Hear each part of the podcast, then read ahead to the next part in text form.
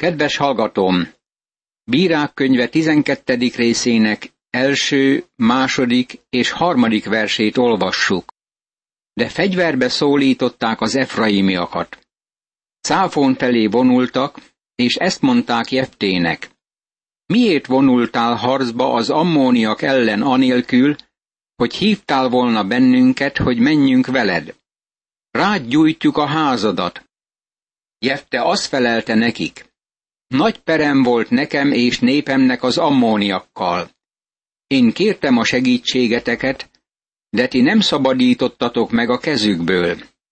Amikor láttam, hogy ti nem szabadítotok meg, kockára tettem a saját életemet, megtámadtam az ammóniakat, az úr pedig a kezembe adta őket.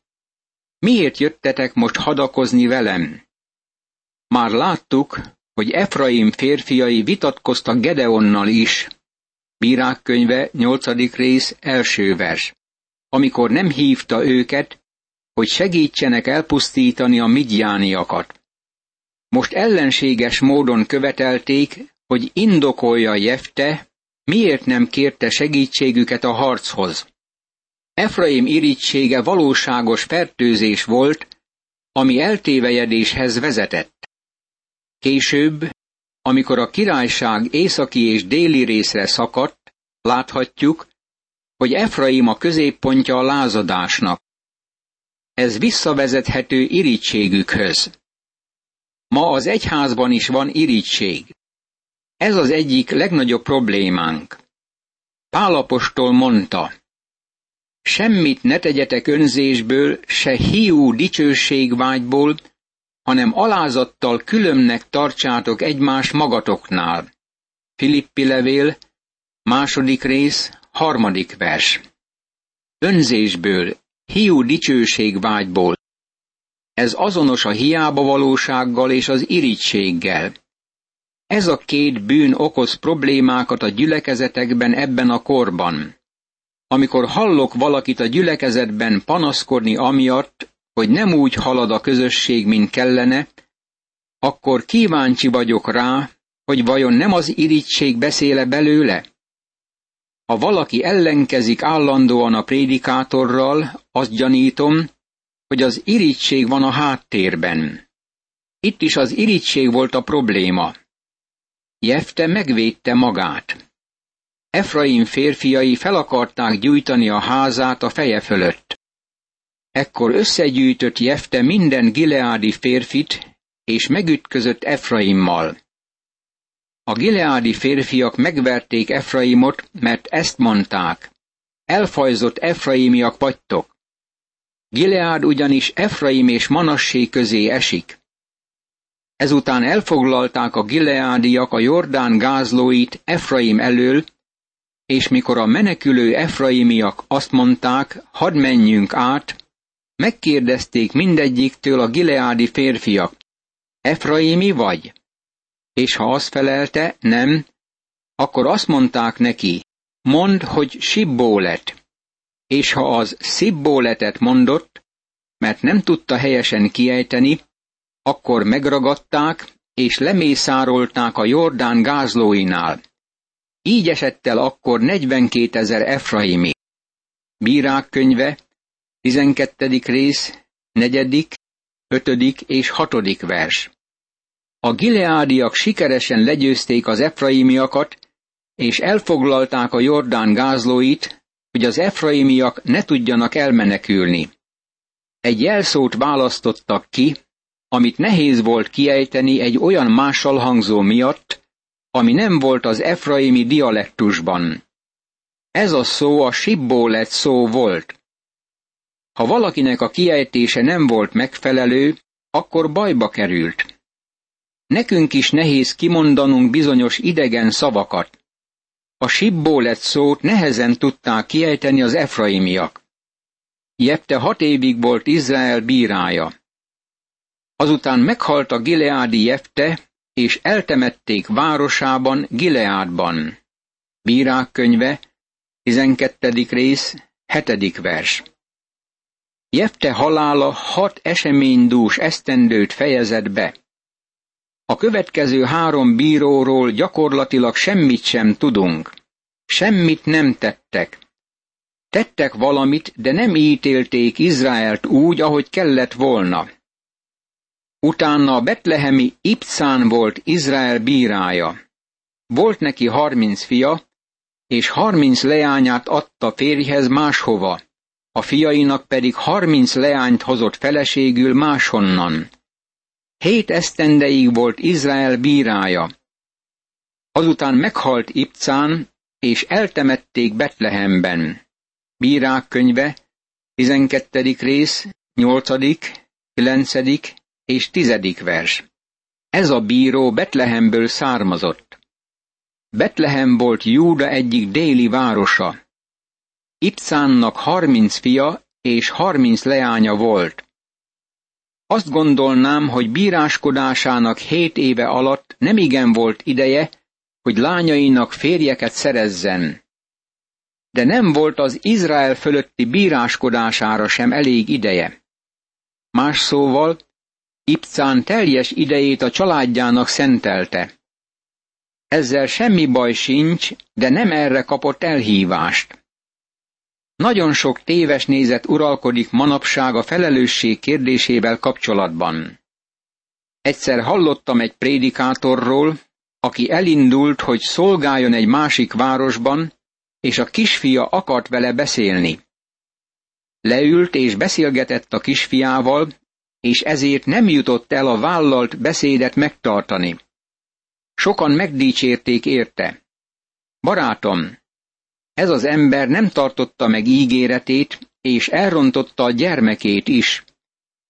A szeretetet és az érdeklődést úgy is bemutathatjuk gyermekeinknek, hogy elvégezzük vállalt feladatainkat.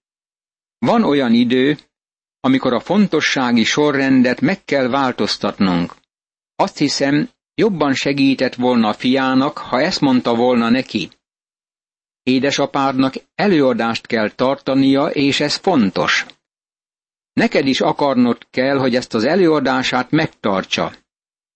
Azt hiszem, a kisgyermek egyetértett volna ezzel. Azután az édesapa így folytathatta volna. Amikor visszatérek, akkor elbeszélgetünk mindenről, vagy holnap beszélgethetünk egymással. Ezzel többet használt volna az édesapa a fiának, mint azzal, hogy elhanyagolta a szolgálatát. Csak még jobban elrontotta a fiát. Talán nagyon szigorúan hangzik mindez, de nem tudom jóvá hagyni Ipcán bíró viselkedését. Semmit nem tett. Ez a középszerűség képe, abban biztos lehetsz. Utána Zebulóni Élón lett Izrael bírája. Tízesztendeig bíráskodott Izraelben. Azután meghalt a Zebulóni Élón, és eltemették Ajjálónban, Zebulón földjén. Bírák könyve, 12. rész, 11. és 12. vers. Ez a két vers elmond nekünk mindent, amit tudunk Élónról. Semmit nem tett. Még csak nagy családja sem volt. Nyilvánvalóan csupán a nagyújjait forgatta egymás körül. Utána Abdón, a pirátóni Hillél fia lett Izrael bírája. Volt neki negyven fia és harminc unokája, akik hetven szamárcsikón jártak. Nyolc esztendeig volt Izrael bírája. Azután meghalt Abdón a pirátóni Hillél fia, és eltemették Pirántómban, Efraim földjén, az Amálékiak hegyvidékén. Bírák könyve, 12. rész, 13., 14. és 15. vers. Abdón sem tett mást, csupán túlszárnyalta Jáírt. Ahogy láttuk a tizedik fejezetben, Jáírnak volt harminc fia, de Abdónnak negyven fia és harminc unokája is volt ezen kívül. Különös látvány lehetett, amint ez az ember kivonult a városból fiaival és az unokáival. Láthattad volna jaguárok, mustangok, pintók és kugárok felvonulását, amilyet még sohasem láttál azelőtt. A szamárcsikó csúfolkodó madárnak vagy a sivatag pacsirtájának nevezik, mert valóban tud nyeríteni. Gondolj csak mindazokra a nyerítő szamarakra. Ez mind Abdón teljesítménye, de ezzel nem nagyon dicsekedhet. Gyorsan áttekintettük az utóbbi három bíró, Ipcán, Élón és Abdón történetét, mert nyilvánvalóan semmi építőt nem hajtottak végre, mint bírók. Izrael fiai ismét azt tették, amit rossznak lát az Úr. Ezért az Úr a filiszteusok kezébe adta őket negyven esztendőre. Bírák könyve, 13. rész, első vers. Izrael ismételt hitehagyása van a filiszteusok elnyomása mögött. Talán a filiszteusok voltak a legkegyetlenebb ellenségei Izraelnek. Ezúttal az elnyomásuk negyven évig tartott.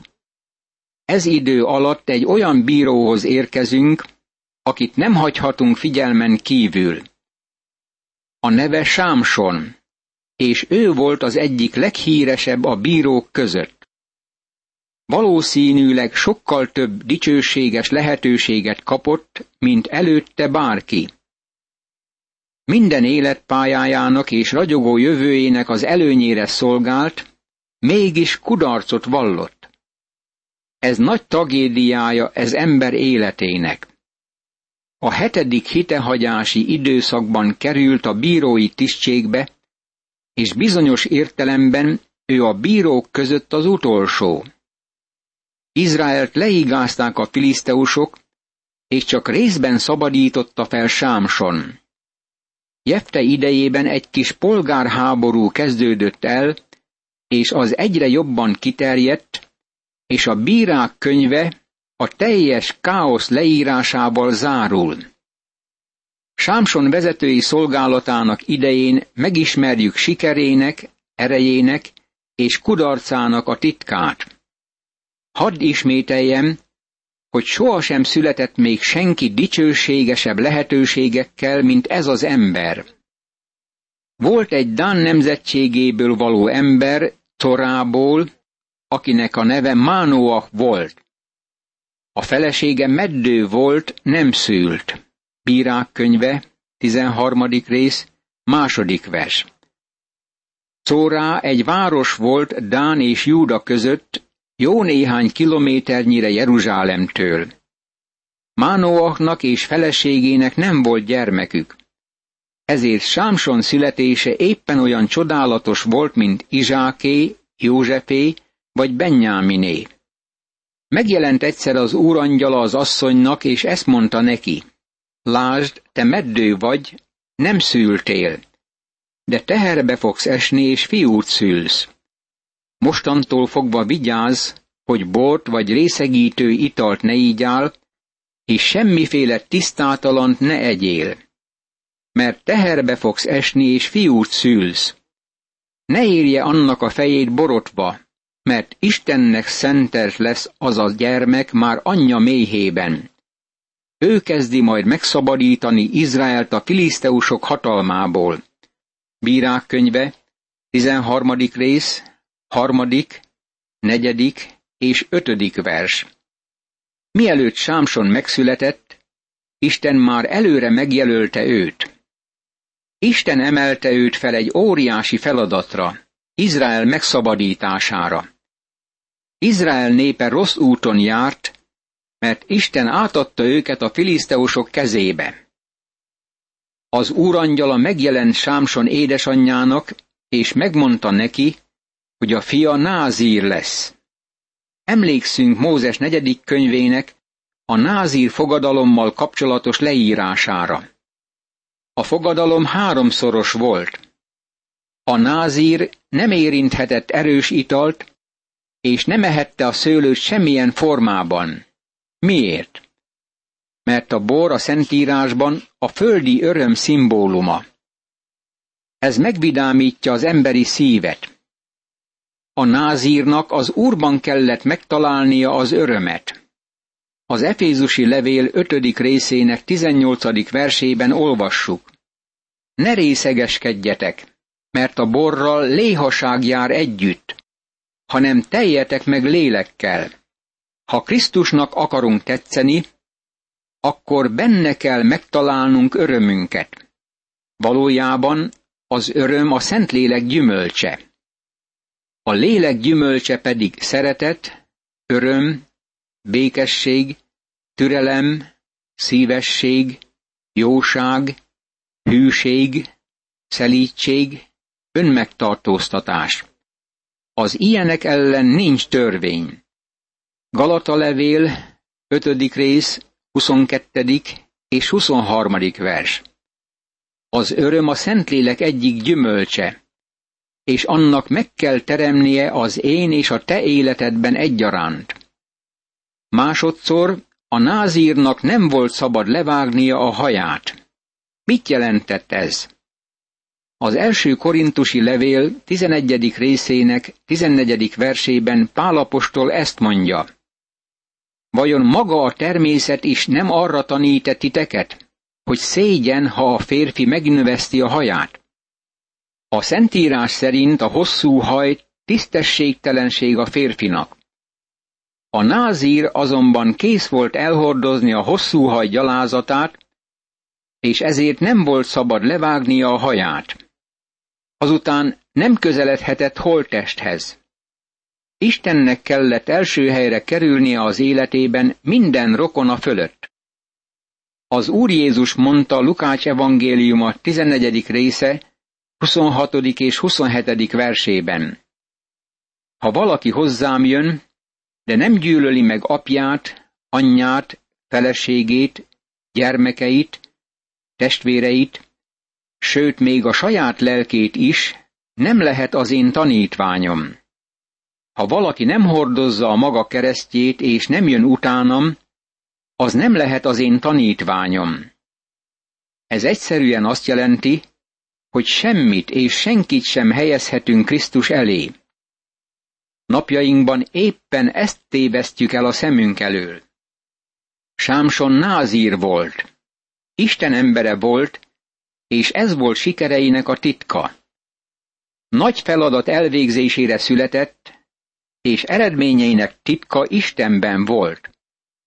Sajnos sohasem tudta betölteni Istentől kijelölt feladatát. Megfigyelte-e, hogy mit mond az ötödik vers? Sámson kezdte megszabadítani Izraelt a filiszteusok kezéből. A siker az ajtaján kopogtatott. Elindult az úton, de sohasem ért célba. Kezdte megszabadítani Izraelt, de sohasem végezte el a feladatát. Sok keresztény hozzá hasonlít. Nagyon jól indulnak, de nem fejezik be munkájukat. Pál mondta a galatáknak, eddig jól futottatok. Ki akadályozott meg titeket abban, hogy az igazságnak engedelmeskedjetek? Galatákhoz írt levél, ötödik rész, hetedik vers. Harangkondulással indultak, és szú sercegéssel fejezték be. Sokan elkezdik olvasni a Bibliát, de félúton abba hagyják. Csak elindulnak, de nem fejezik be. Negyven éven át lelkipásztor voltam, és sok embert ismertem, akik elkezdtek valamit, de sohasem fejezték be. Sohasem értek be a célba, amire elhívta őket Isten. Azután az asszony fiút szült, és elnevezte Sámsonnak. A gyermek felnövekedett, és megáldotta őt az Úr.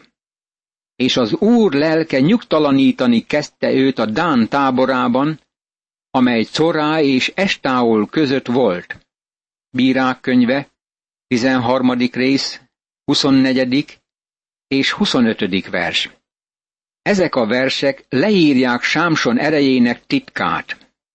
Sámson ereje nem a karizmaiban voltak, jól lehet a karjaival egyszer ezer filiszteust ölt meg. Ereje nem a derekában volt, jól lehet a hátán cipelte Gáza kapuit, ami rendkívüli teljesítmény volt.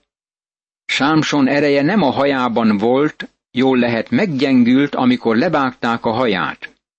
Sámson csak akkor volt erős, amikor Isten lelke indította fel.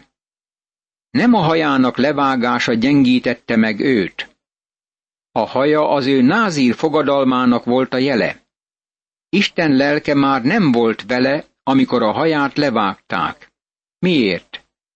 Mert nem tartotta meg fogadalmát. Manapság látjuk a testépítők hirdetéseit, amelyek bemutatják az embert a gyakorlat előtt és után. Először ott látjuk az embert, mint valami csenevész teremtést. Később úgy mutatkozik be, mint izomkolosszus. Még ha úgy is ábrázolják Sámsont, mint valami hatalmas izomembert, valószínűleg nagyon törékeny teremtésnek nézett ki. Azt hiszem, hogy alacsony és törékeny alkatú volt. A neve azt jelenti, hogy napocska. Hosszú haja volt. Talányokat szerkesztett. Iskolás fiúként szeretett játszani. Megengedte, hogy a nők bolondá tegyék. Nem volt igazi férfi. Nem ő volt a legerősebb ember a Bibliában. Ő volt a leggyengébb férfi. Ez az ember odakötődött édesanyja kötényének a zsinórjához. Amikor azonban Isten lelke kezdte felindítani, akkor erőssé vált. Ha elhagyta őt Isten lelke, meggyengült, mint a harmat. Sámson korában az emberek meg akarták tudni erejének forrását. Nem jöttek rá, hogy Isten a világ erőtlenjeit választja ki, hogy elvégezze általuk a céljait. Csodálkoztak Sámsonon. Hogy képes ez a kis nyomorék véghez vinni ilyen hatalmas feladatokat? Csak egy magyarázat volt rá. Isten által. Imádkozzunk. Mindenható Istenem, csodállak téged, amint tanulmányozom a Szentírást, és figyelem a bírák történetét. Köszönöm, hogy tanulságod adod az ő esetüket nekem, hogy ne bízzam emberi erőben, tehetségben és képességben, hanem egyedül a te lelked elejében bizakodjam, és arra támaszkodjam. Segíts erre engem, az Úr Jézus Krisztus nevében kérlek. Amen.